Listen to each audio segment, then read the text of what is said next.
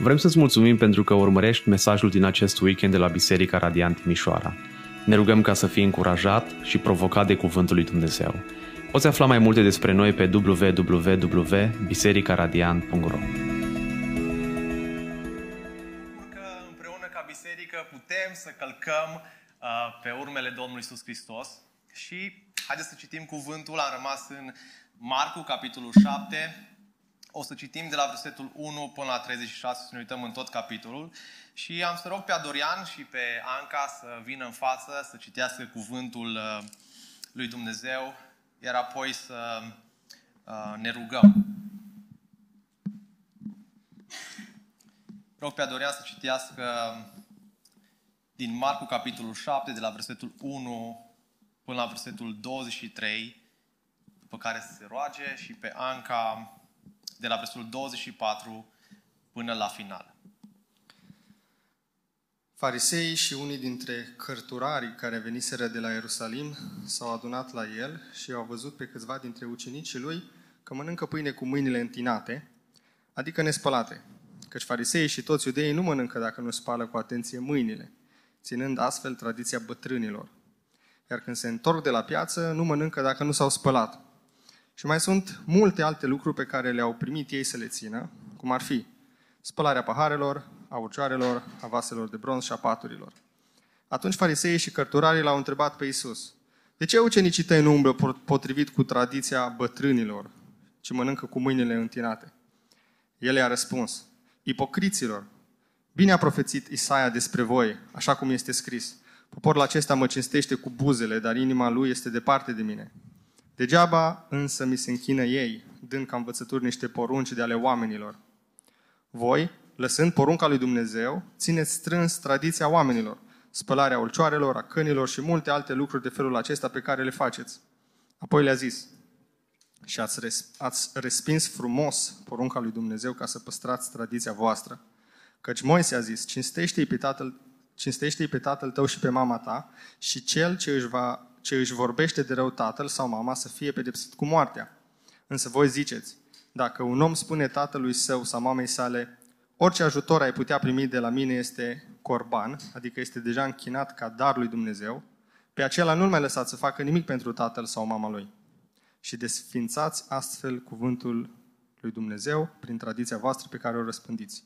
Și faceți multe alte lucruri de felul acesta – Iisus a chemat din nou mulțimea și a zis, ascultați-mă cu toții și înțelegeți. Nu există nimic din afara omului care intrând în el să-l poată întina, ci lucrurile care ies din om, acelea îl întinează. Dacă are cineva urechi de auzit, să audă. După ce a lăsat mulțimea și a intrat în casă, ucenicii lui l-au întrebat despre pildă. El i-a zis, și voi sunteți tot fără pricepere. Nu înțelegeți că orice intră în om din afară nu-l poate întina, fiindcă nu intră în inima lui, ci în stomac, iar apoi iese în latrină, el dând afară astfel toată mâncarea. Apoi a zis, ceea ce iese din om, acela, acela îl întinează pe om. Căci dinăuntru, din inima omului, ies gândurile rele, curvire, uh, furturile, crimele, adulterele, lăcomiile, răutățile, viclenia, depravarea, ochiul rău, blasfemia, mândria și nesăbuința. Toate aceste rele ies dinăuntru și îl întinează pe om. Amin. Doamne, cuvântul Tău este adevărul și așa cum am citit, ne dorim să fim transformați de El uh, și să înțelegem, Doamne, că inima noastră trebuie schimbată. De aceea lucrează astăzi cu putere prin cuvântul Tău înăuntru nostru. Uh, de la o parte oricare din lucrurile acestea enumerate la final și ajută-ne să trăim pentru onoarea Ta. Amin. Amin.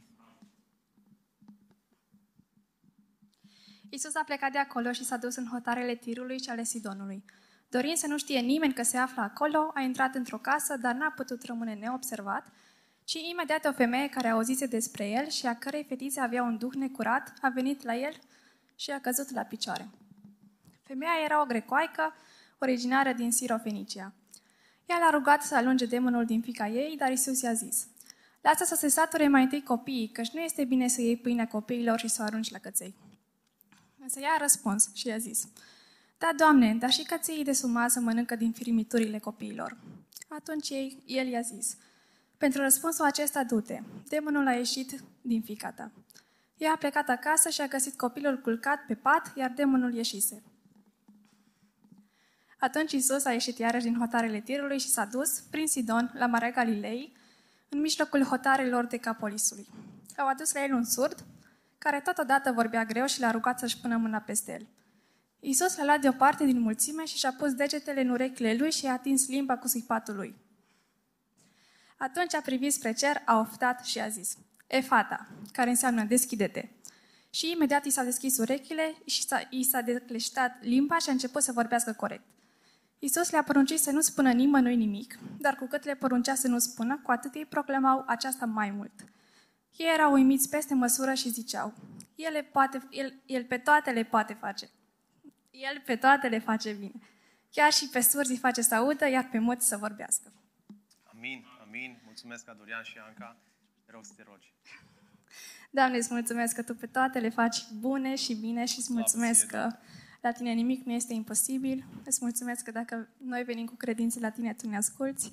Și uh, mă rog, în, după masa aceasta să ne vorbești prin Adi și uh, cuvântul Tău să aibă putere în mijlocul nostru. Amin. Amin. Amin. Mulțumesc. Poate primul gând uh, în seara asta care se trece prin minte este ce se întâmplă cu Adi de nu are încălțăminte. Da?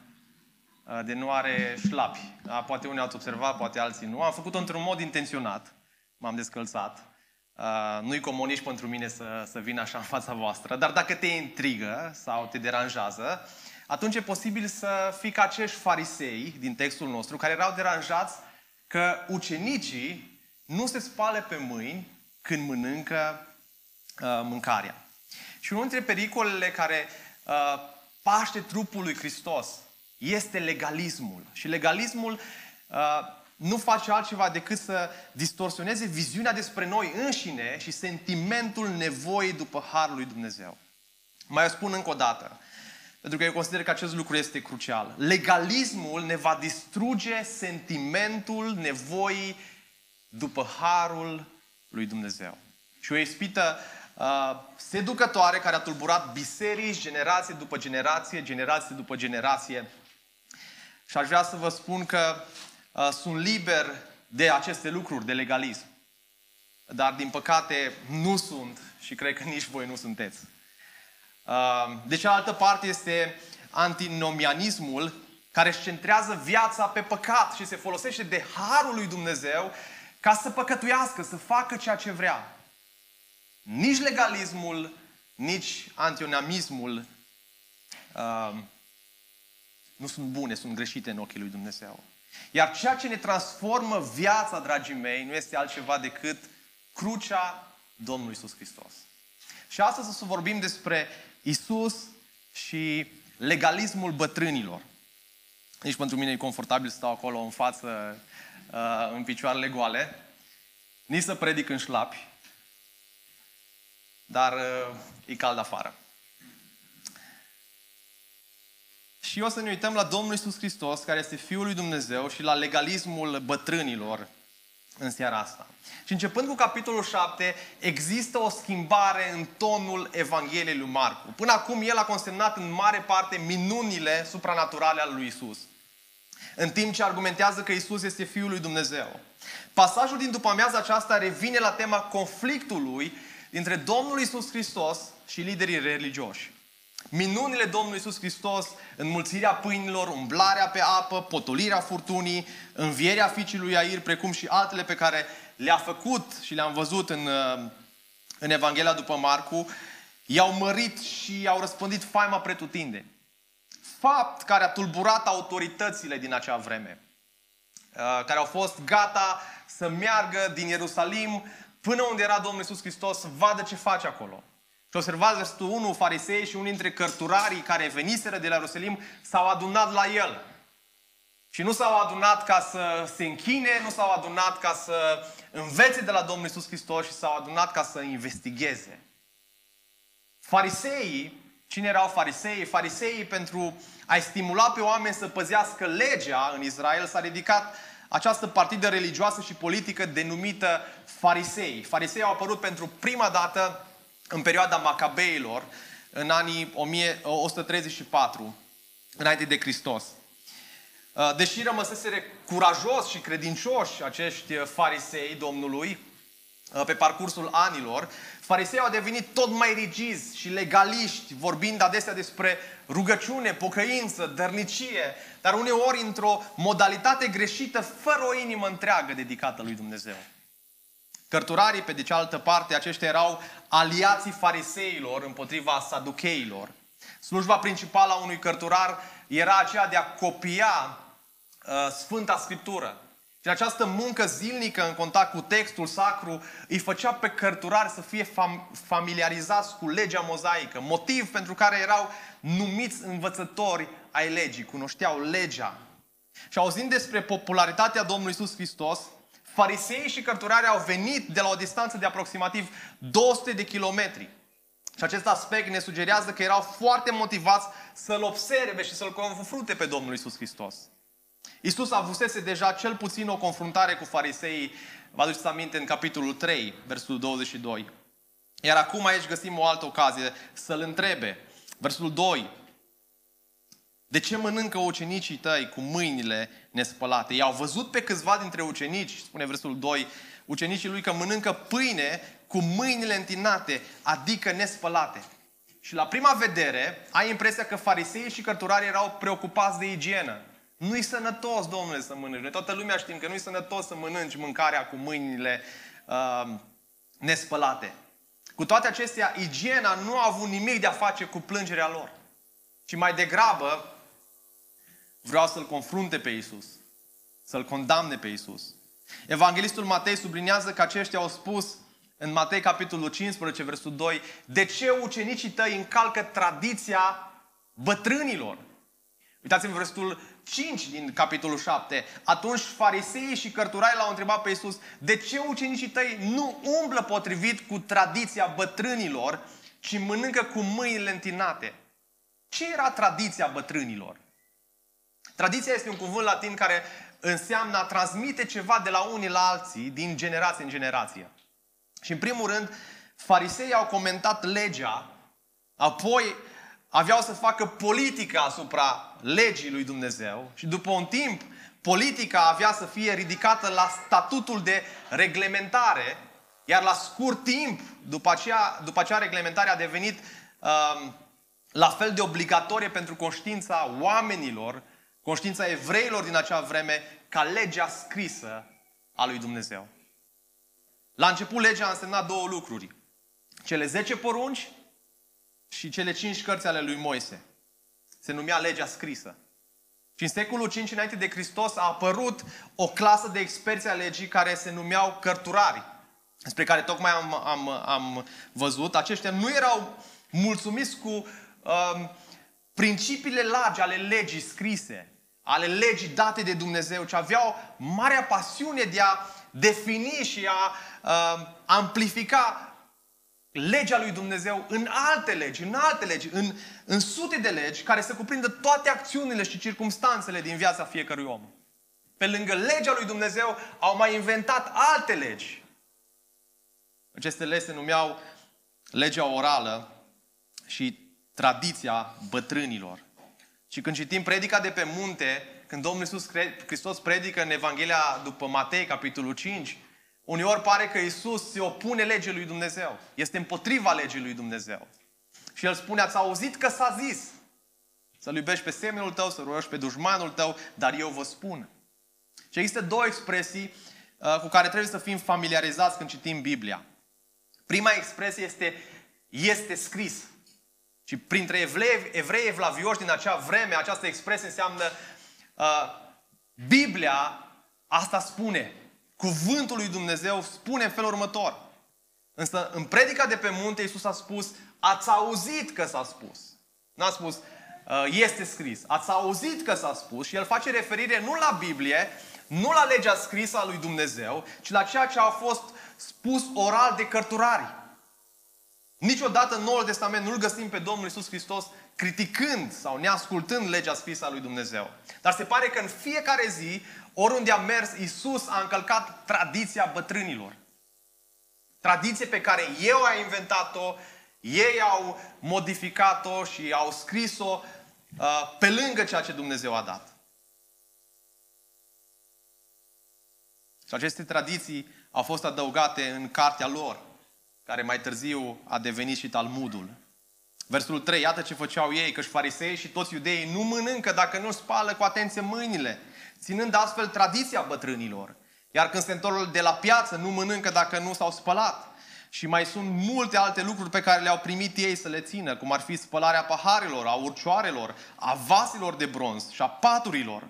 Un întreg ritual pe care Dumnezeu nici nu l-a dat.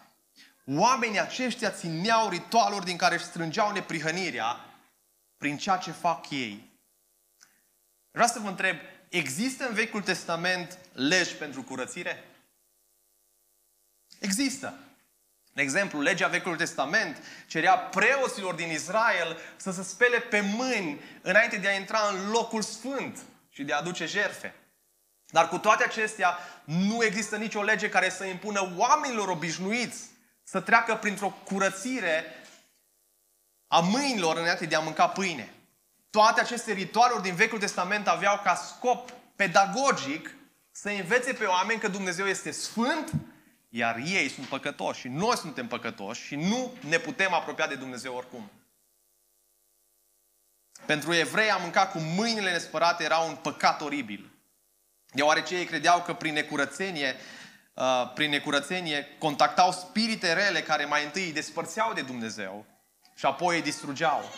Tradiția strămoșească a, a prescris și spălarea vaselor și a tuturor obiectelor din casă.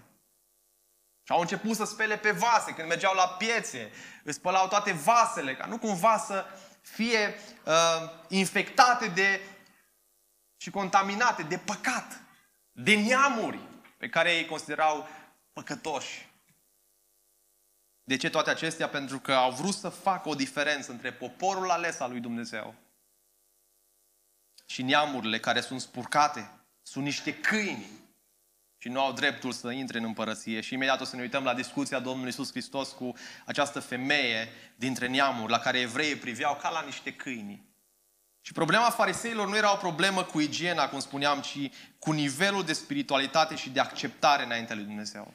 Acest lucru s-a întâmplat în fiecare societate și cultură din istoria lumii. Și acest lucru se poate întâmpla chiar și într-o biserică. Ca bătrânii, prezbiterii, să aducă alte reguli pe lângă ce a lăsat Dumnezeu în Scriptură. Și aș vrea să învățăm câteva aspecte legate de legalism, care pot să invadeze și inima ta, și inima mea. Termenul legalism nu apare în Biblie ca atare și de aceea poate fi dificil de definit biblic. Dar legalismul are mai multe ramificații sau mai multe implicații, dar toate exprimă o singură problemă la rădăcină. Legalismul poate fi definit ca fiind bizuirea pe ținerea legii cu scopul de a asigura mântuirea și sfințirea. Să ții legea, să respecti anumite ritualuri, anumite uh, lucruri organizatorice din biserică, cu scopul de a dobândi mântuirea și sfințirea. Legalismul te determină să-ți centrezi viața pe legi și nu pe Dumnezeu. Păcatul legalistului constă în cea, aceea că el nu iubește cu adevărat pe Dumnezeu. Nu-L iubește.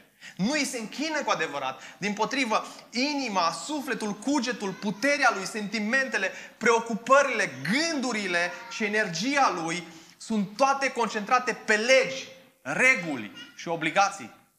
Acest lucru este în mod particular odios înaintea lui Dumnezeu, pentru că o astfel de abordare le conferă oamenilor pierduți impresia că adevărata religie este ceva urât, impersonal, o chestiune de păzire rece, fără viața regulilor, în loc să fie o relație personală cu Dumnezeu.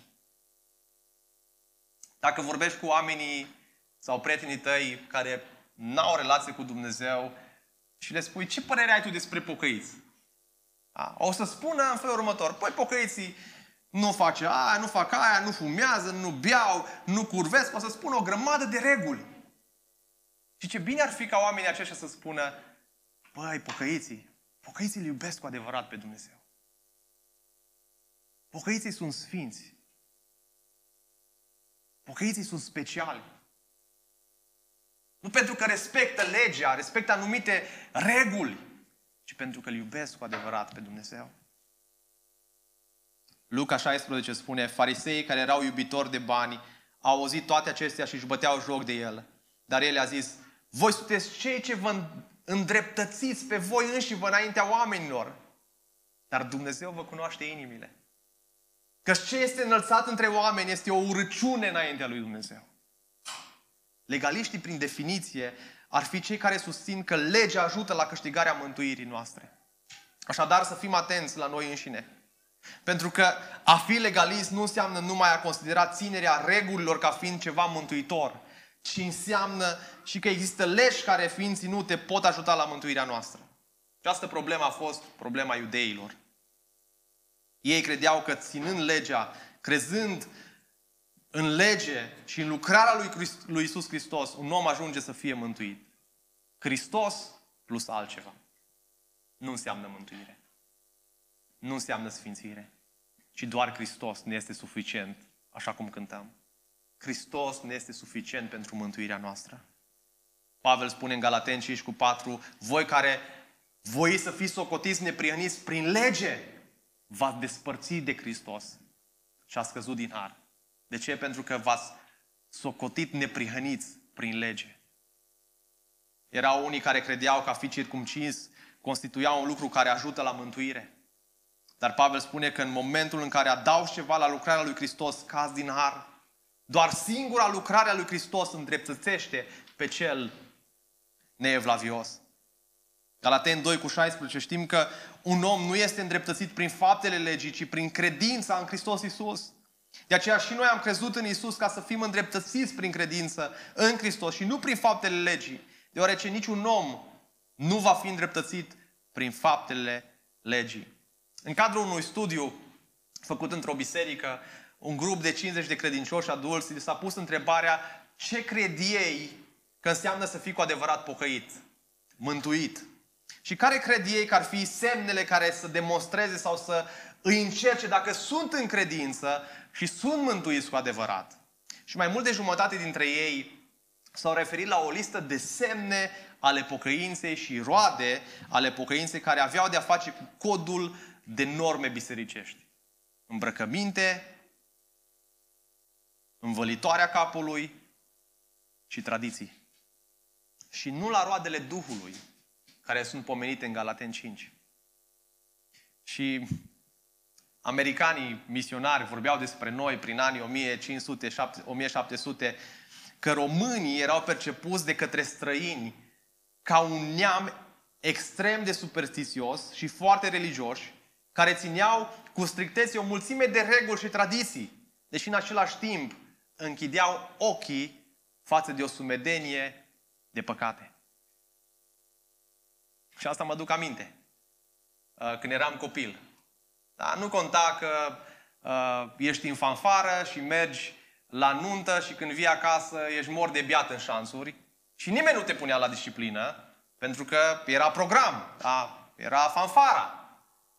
Dar dacă nu puneai baticul, dacă nu te conformai normelor și regulilor din biserică, erai pus la disciplină. Și sunt și astăzi bărbați care spun eu, eu nu pun gura pe alcool, eu sunt un om sfânt, un om neprihănit, dar doar la cina Domnului atunci pun gura pe alcool, dar pe stradă poftesc în inima lor. Alte femei.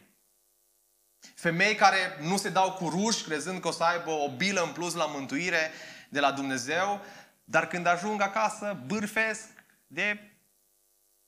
Nu mai știi de pe unde să te aduni. John Piper spunea, și aș vrea să citez, impresionant ce a spus, dincolo de orice îndoială, Dumnezeu urăște legalismul la fel de mult pe cât urăște alcoolismul. Și cred că este puțin spus că legalismul a adus mai mulți oameni la pierzare eternă decât a făcut-o alcoolismul. Deși devastările făcute de băutură sunt imense, spunea el. Să nu fim înșelați de aparențe. Satana se transformă în înger de lumină. El își păstrează bolile cele mai mortale în condiții de igienă. El își îmbracă capitanii cu îmbrăcăminte religioasă și își adăpostește armele în templu, în biserică. Tot el spunea, legalismul este mai periculos decât alcoolismul pentru că nu arată atât de periculos. Alcoolismul îi face pe oameni să falimenteze. Legalismul îi ajută să aibă succes în biserică, în lume. Alcoolismul îi face pe, îl face pe om dependent de sticlă. Legalismul îl face autosuficient, depinzând de nimeni, nici de Dumnezeu. Alcoolicii nu sunt bine primiți în biserică. Legaliștii adoră să audă cum moralitatea lor este înălțată în biserică. Prin urmare, ceea ce avem nevoie în biserică, spunea el, nu sunt reglementările la intrarea în biserică, care să ne păstreze curați. Avem nevoie, spunea el, să predicăm, să ne rugăm și să credem că nici circumcizia, nici necircumcizia, nici băutul ceaiului, nici băutul vinului nu contează, ci inima transformată de Dumnezeu. Pentru că atunci când inima este transformată de Dumnezeu, tu trăiești în conformitate cu Dumnezeu și dai glorie lui Dumnezeu prin viața ta pe care o trăiești. De ce se focalizează oamenii mai mult pe legi și nu pe Dumnezeu? Pentru că vor să ascundă inima lor păcătoasă, să-și liniștească conștiința înaintea lui Dumnezeu, crezând că sunt mai sfinți sau că își câștigă mântuirea prin ceea ce fac. Ei simt că trebuie să câștige dragostea lui, a lui Dumnezeu, prin citirea Bibliei, prin rugăciune, prin îndeplinirea altor sarcini religioase. Vreau să te întreb, te simți vreodată că Dumnezeu, sau ai simțit vreodată că Dumnezeu este înfuriat pe tine pentru că ai dormit mai mult și ai uitat să ai timpul devoțional de dimineață? Sau că Dumnezeu te pedepsește pentru că nu ți-ai citit Biblia? Sau nu te-ai rugat? Înseamnă că ai o imagine distorsionată, legalistă, a cine este Dumnezeu. Vreau să vă explic să nu mă înțelegeți greșit. În același timp, o persoană nu este legalistă pentru că în fiecare zi citește din Scriptură și se roagă și îl caută, urmărește disciplinele spirituale, precum postul și lepădarea de sine. De aceea, ceea ce stă la rădăcina acestei forme de legalism este necredința în Dumnezeu. Adică faptul că Dumnezeu este în noi pentru a lucra și voința și făptuirea. Noi nu credem lucrul ăsta. Și nu ne bazăm pe Dumnezeu că El lucrează în noi și voința și făptuirea și vrem noi să lucrăm, noi să facem, noi să dregem. Și oamenii cu o mentalitate legalistă se îndoiesc adesea cu privire la mântuirea lor. Pentru că ei se încred în ascultarea lor în loc să se încreadă în ascultarea Domnului Isus Hristos. O adevărată întâlnire cu Isus te va face să știi că Dumnezeu te-a adoptat în familia Lui și El nu te va abandona. Și atunci când primești Harul lui Dumnezeu, Biblia spune că inima ta va striga Aba, adică Tată. Ipocriților, le-a zis Isus, versetul 6, bine a profețit Isaia despre voi, așa cum este scris, poporul acesta mă cinstește cu buzele, dar inima lui este departe de mine. Isus îi numește ipocriți. De ce? Pentru că făceau din închinarea și slujirea lui Dumnezeu o activitate exclusiv de suprafață, vizibilă doar, dar nu cinsteau cu inimile lor. Degeaba însă mi se închină ei, dând ca învățături niște porunci de ale oamenilor. Închinarea lor în fața lui Dumnezeu era degeaba, pentru că la fel și evrei din timpul lui Isaia, ei învățau poporul porunci omenești, dându-le valoarea și autoritatea unor învățături divine, ca din partea lui Dumnezeu.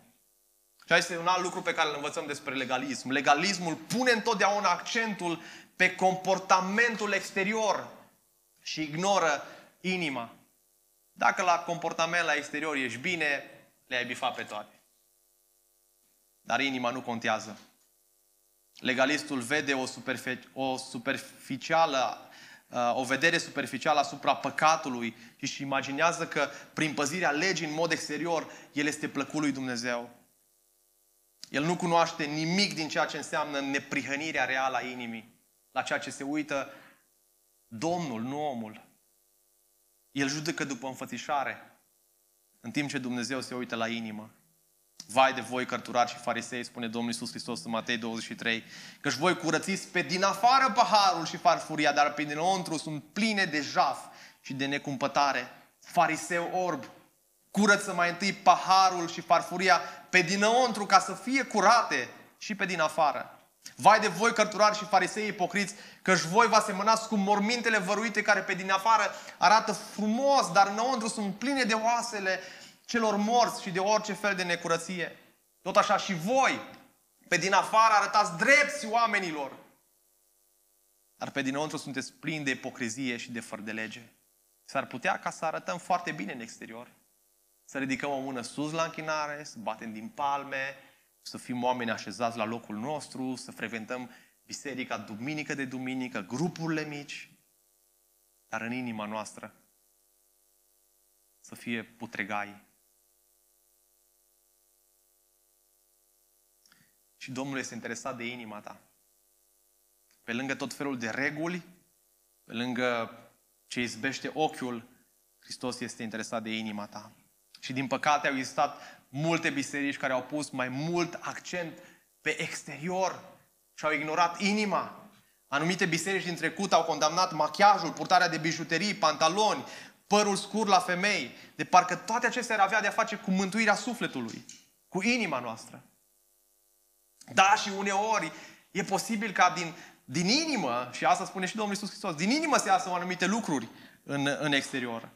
Alții au învățat că e greșit pentru creștini să joace sporturi, să joace cărți, să danseze, să poarte inel de căsătorie, să meargă la filme, să poartă blugi în biserică sau, sau chiar să dețină un televizor în casă. Dar niciodată nu s-au concentrat pe inima omului. Că de acolo din inimă pornesc toate lucrurile astea. Și au încercat să, să pună anumite reguli ca să stârpească cumva lucrurile păcătoase. Era o concentrare pe ce să nu, în loc să se concentreze pe ce să facem ca să urmărim sfințirea inimii noastre. Și din păcate, am auzit chiar și printre noi. Și chiar m-au întrebat. Am voie să particip la cina Domnului? Dacă sunt la menstruație? Mama nu are voie să vină la biserică să ia cina timp de 7, 6 sau 8 săptămâni după ce a dat naștere unui copil. Predicatori care n-au voie să urce la învon decât cu cravată și costum. Bărbați care n-au voie să-și facă freza sau să-și lase părul lung sau așa mai departe. Atunci când pășești în har, când Duhul lui Dumnezeu te naște din nou, El te va conduce să știi cum să te îmbraci, să știi cum să mănânci, să știi cum să bei, să știi cum să te bucuri de viață într-un mod care să-L onoreze pe Dumnezeu, într-un mod în care să dai glorie lui Dumnezeu. Deci, dragii mei, ea nu se înțelege că deloc o viață trăită condusă de Harul lui Dumnezeu înseamnă o viață în plăcerile lumești. Ba, din potrivă, înseamnă sfințire zilnică.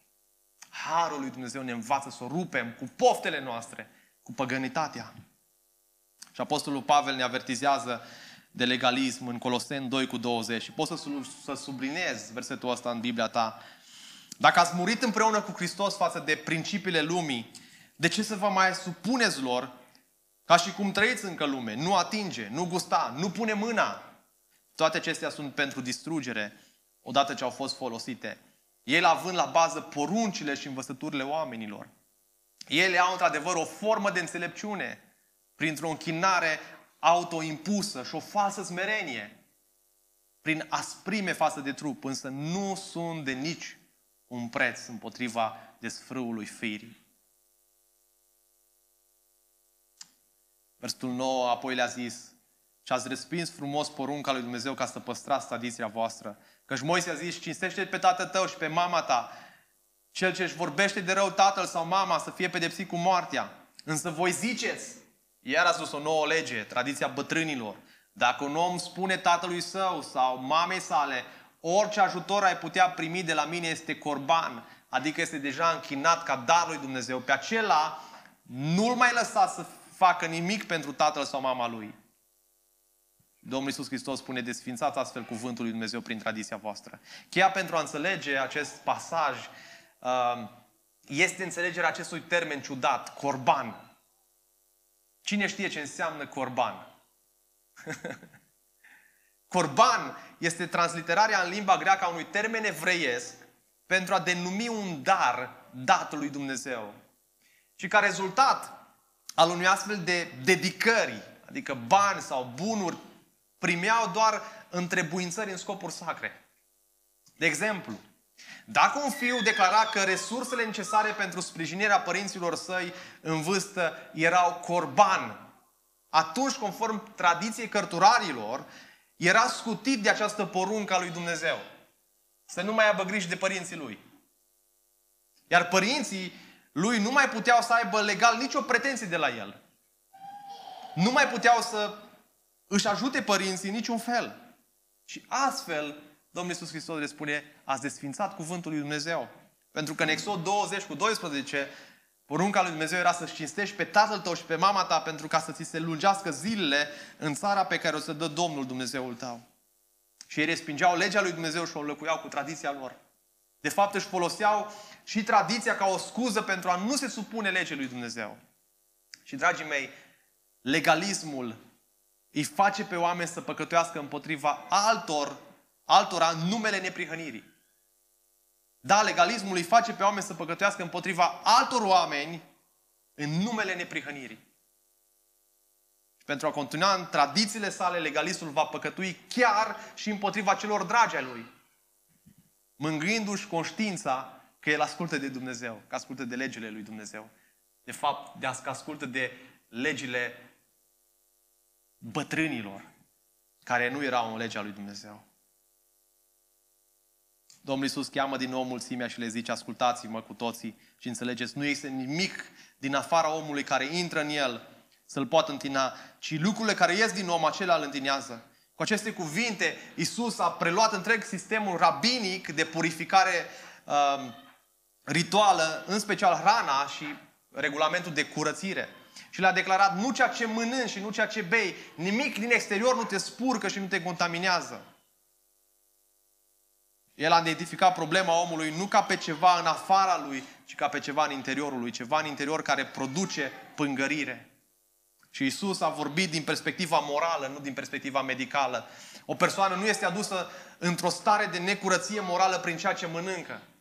Chiar dacă mâinile ei nu sunt spălate conform unui ritual. Și Domnul Isus duce problema mult mai adânc și la ceea ce am subliniat și anterior, la inimă. După ce a lăsat mulțimea, spune versetul 17, a intrat în casă și ucenicii lui l-au întrebat despre pildă. Și el a zis, și voi sunteți tot fără pricepere, nu înțelegeți că orice intră în om din afară nu-l poate întina? Cu alte cuvinte, niciun aliment nu provoacă impurități spirituale omului. Din simplu motiv că orice se consumă este digerat sau eliminat. Implicația evidentă a fost că nicio evitare a anumitor alimente nu ar putea aduce neprihănire. Și apoi a zis, ce este din om aceea îl întinează. Dragii mei, adevărul creștinism, adevărul creștinilor este întotdeauna o religie a inimii. Dumnezeu nu, nu se mulțumește doar cu cuvinte. Nu va fi mulțumit de un cod vestimentar, de o atitudine, de uh, comportamentală, ci El vrea inima ta. Și inima, dragii mei, este centrul personalității noastre, inima este centrul gândirii noastre, a dorințelor noastre, inima este centrul de control, inima este volanul vieții și asta ar însemna că ceea ce stăpânește inima, aceea te conduce, îți va guverna viața, comportamentul. Ceea ce deține inima ta, deține esența ceea ce ești tu. Și dacă Dumnezeu nu are inima ta, El nu te are pe tine. Nu e suficient să ai anumite reguli comportamentale, dar inima să fie condusă de idolii tăi, de dorințele tale. De aceea aveți acele cuvinte șocante din Isaia, urăsc adunările voastre, adunările voastre. Urăsc sacrificiile tale, sunt o urăciune pentru mine. De ce? Pentru că nu era o expresie a inimii, nu era o închinare reală. Legalismul asta face, ignoră inima. Așa cum vedeți foarte clar în exemplu fariseilor. El nu se aruncă înaintea lui Dumnezeu cerându-i har, cerându-i milă. El nu are nevoie de Isus Hristos. El nu se pornește înaintea lui Dumnezeu cerându-i neprihănirea lui. Pentru că el se încrede în puterile lui, în neprihănirea lui, în religiozitatea lui. Și, dragii mei, Iisus a venit să ne scape de inima noastră păcătoasă. De unde sunt toate aceste lucruri? Căci din inimă ies gândurile rele, curviile, furturile, crimele, adulterele, lăcomiile, răutățile, viclenia, depravarea, ochiul rău, blasfemia, mândria, nesăbuința, toate aceste rele ies dinăuntru și îl întinează pe om din inima lui. Și noi toți avem o problemă a inimii noastre, care noi nu putem rezolva. Prin legi, prin puterile noastre. Singurul care o poate rezolva este doar Domnul Isus Hristos. Și mă rog ca în seara aceasta Isus să se atingă de inima ta. Nu știu care sunt luptele tale, nu știu care sunt ispitele tale, care sunt pornirile tale, care sunt păcatele tale, dar avem o singură soluție. În Isus Hristos, în Harul Lui, în puterea Lui de schimbare. Doamne, păzește-ne de legalism. Isus a plecat de acolo, uitați-mă versetul 24, și s-a dus în otarele Tirului și ale Sidonului, un oraș port la Marea Mediterană din Fenicia, situat la 65 de kilometri de Capernaum. Dorind să nu știe nimic că se află, nimeni că se află acolo, a intrat într-o casă, dar n-a putut rămâne neobservat. De ce a intrat în această casă? Se pare că Iisus a ieșit în afara graniților Israelului pentru a căuta un loc de odihnă. Le promisese ucenicilor că se vor odihni și ei într-o zi, dar n-au, n-au apucat, sperând că acum, hai să ieșim din Israel, că poate găsim timp de odihnă. Uh, dar nu a rămas neobservat și imediat o femeie care a auzise despre el și a cărei fetiță avea un duh necurat, a venit la el, i-a căzut la picioare. Femeia era o grecoaică originară din Siro, Fenicia. Observați detaliile astea pe care Marcu le sublinează aici, sunt extrem de importante. Ea era grecoaică, a devenit grecoaică prin, prin, cultura, prin, prin cultură și religie. Dar originea ei era dintre neamuri. I-a căzut la picioare, spune cuvântul. Un semn de respect profund, dar și o modalitate de exprimare a durerii cauzate de starea fetiței ei. I-a căzut la picioarele lui Isus Hristos. Și l-a rugat. Acest cuvânt l-a rugat. Uh, termenul grecesc apare aici că a stăruit de mai multe ori, nu o singură dată. L-a rugat să alunge demonul din fica ei. Și ea n-a venit pur și simplu la Isus. Isus, te rog, vindecă-mă, fica. A stăruit de el. L-a implorat. Și uitați-vă la Domnul Isus Hristos și spune, versetul 27. Lasă sature mai întâi copiii, că nu este bine să iei pâinea copiilor și să o arunci la căsei. A, când auzim acest lucru, parcă Domnul Iisus Hristos din nou vorbește în pilde. Vreau să ne traducă, dar pentru oamenii din vremea aceea, uh, cuvântul ăsta câine, clar făceau referire la neamuri. Și pentru a înțelege cât de ofensator ar fi putut părea acest comentariu, trebuie să înțelegem că una dintre cele mai grave insulte pe care o persoană le-ar putea arunca altuia în acea regiune din antichitate era să spună câine. Da? Și în societatea noastră de azi, dacă cineva spune câine, nu scade bine. Bă, ești un câine. Da? Dar Domnul Iisus Hristos n-a spus că, că e o, un câine. Da? A spus cățeluș, a folosit un alt cuvânt acolo. Și Isus a spus în predica de pe munte, nu dați ceea ce este sfânt câinilor. Deci era ceva normal cuvântul ăsta pentru ei. Nici nu aruncați mărgăritarele voastre înaintea, înaintea porcilor. Și folosind câine ca eufemism pentru cei care respingeau Evanghelia. Și această afirmație din rațiune pare atât de dură. În primul rând, se pare că ei nu, el nu s-a grăbit să rezolve problema aceasta femeii. Și pare că Domnul Iisus Hristos este insensibil. Pare că lui Dumnezeu nu-i pasă. Copiii îi prezintă pe ucenicii lui. Pâinea copiilor reprezintă ceea ce avea să le aducă Domnul Iisus Hristos prin lucrarea Lui. Și observați ce termen folosește ei, cățelușii. Cățelușii erau acele, acele animale de companie uh, care reprezenta pe neevrei, nu într-un sens uh, jignitor. Și Hristos folosește în acest punct un termen familiar pentru neamuri și totuși Hristos nu era rău sau aspru. El spune ceva foarte corect care este menit să testeze și mai mult credința acestei femei. Acesta a fost pur și simplu un alt mod de a spune că slujirea lui era îndreptată spre poporul evreu. Israel și că atingerea neamurilor va veni mai târziu prin ucenicii lui. Și această femeie a înțeles că el avea dreptul să refuze cererea ei. Și totuși, nesimțindu-se insultată în analogia pe care el a folosit-o, ea a făcut un pas mai departe și a spus Da, Doamne, dar și căței de sub masă mănâncă din firimiturile copiilor. Și ce răspuns frumos! Sunt ceea ce mai chema să fiu. Sunt dintre neamuri, Doamne. Sunt în afara promisiunii tale, a legământului tău. Sunt dintre neamuri, dar îți cer măcar o fărămitură. O mică binefacere a harului tău să te atingi de fica mea care e posedată de un demon. Și când vezi acest act al credinței, când îi vezi curajul, când îi vezi îndrăzneala, te întrebi ce produce acest gen de credință. Și știți ce produce disperarea?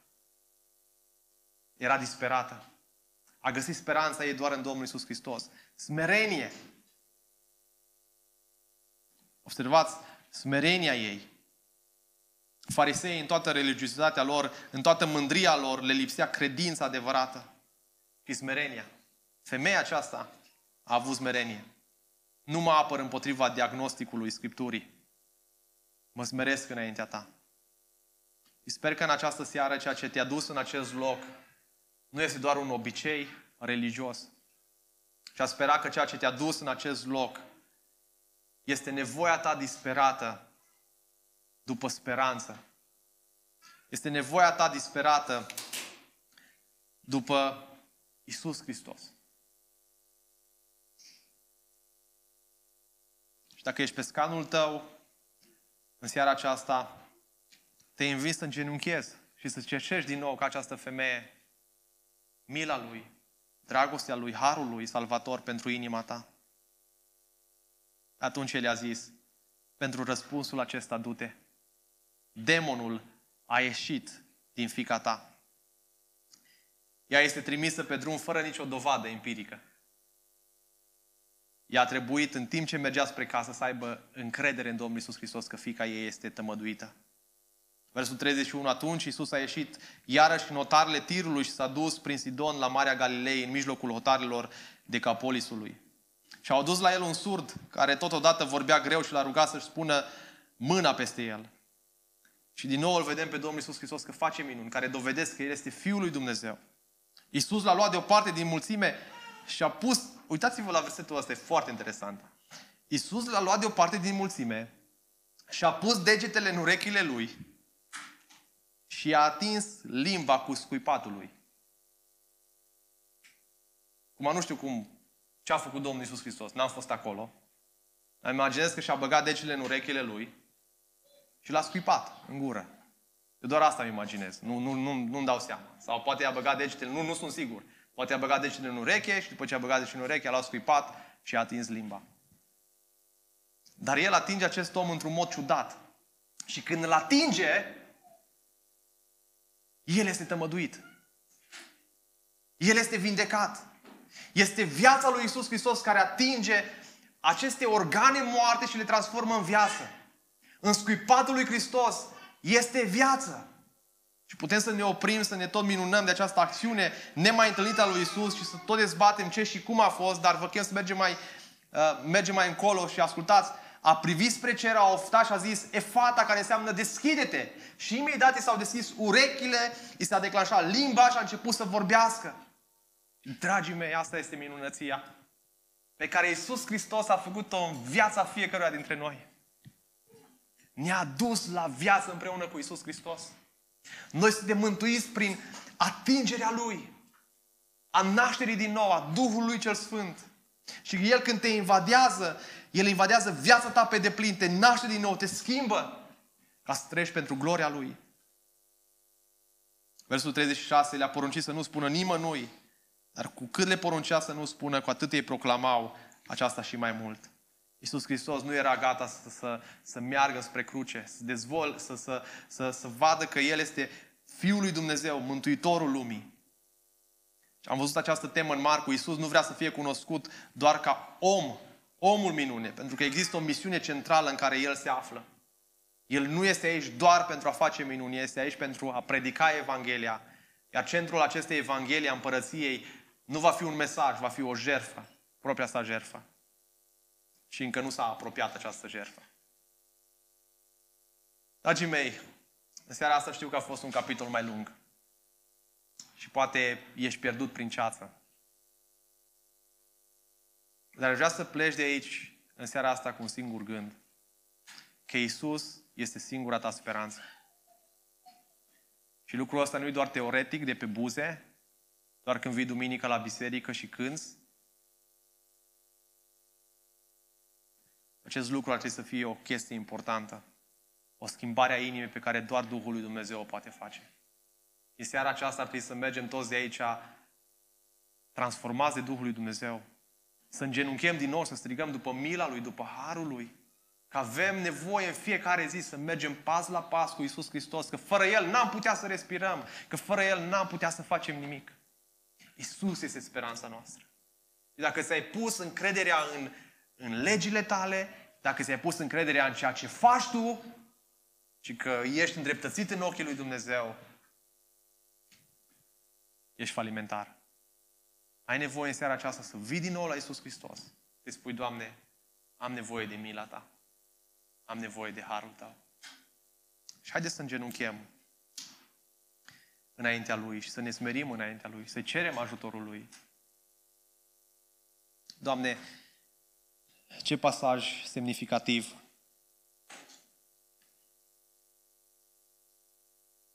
Ne dăm seama, Doamne, că acest pasaj n-a fost doar pentru farisei și cărturarii din acele vremuri. Acest pasaj este și pentru noi astăzi. Pentru că așa de multe ori ne punem încrederea în faptele noastre bune, în ceea ce facem noi, în puterea noastră. Dar de așa puține ori, Doamne, ne smerim la crucea Ta și recunoaștem că avem nevoie de Harul Tău în fiecare zi. Că avem nevoie de puterea Ta în viața noastră în fiecare zi. Doamne, eliberează-ne de noi înșine. Doamne, eliberează-ne de legalism. Doamne, eliberează biserica Ta de pofte, de păcate, de ispite.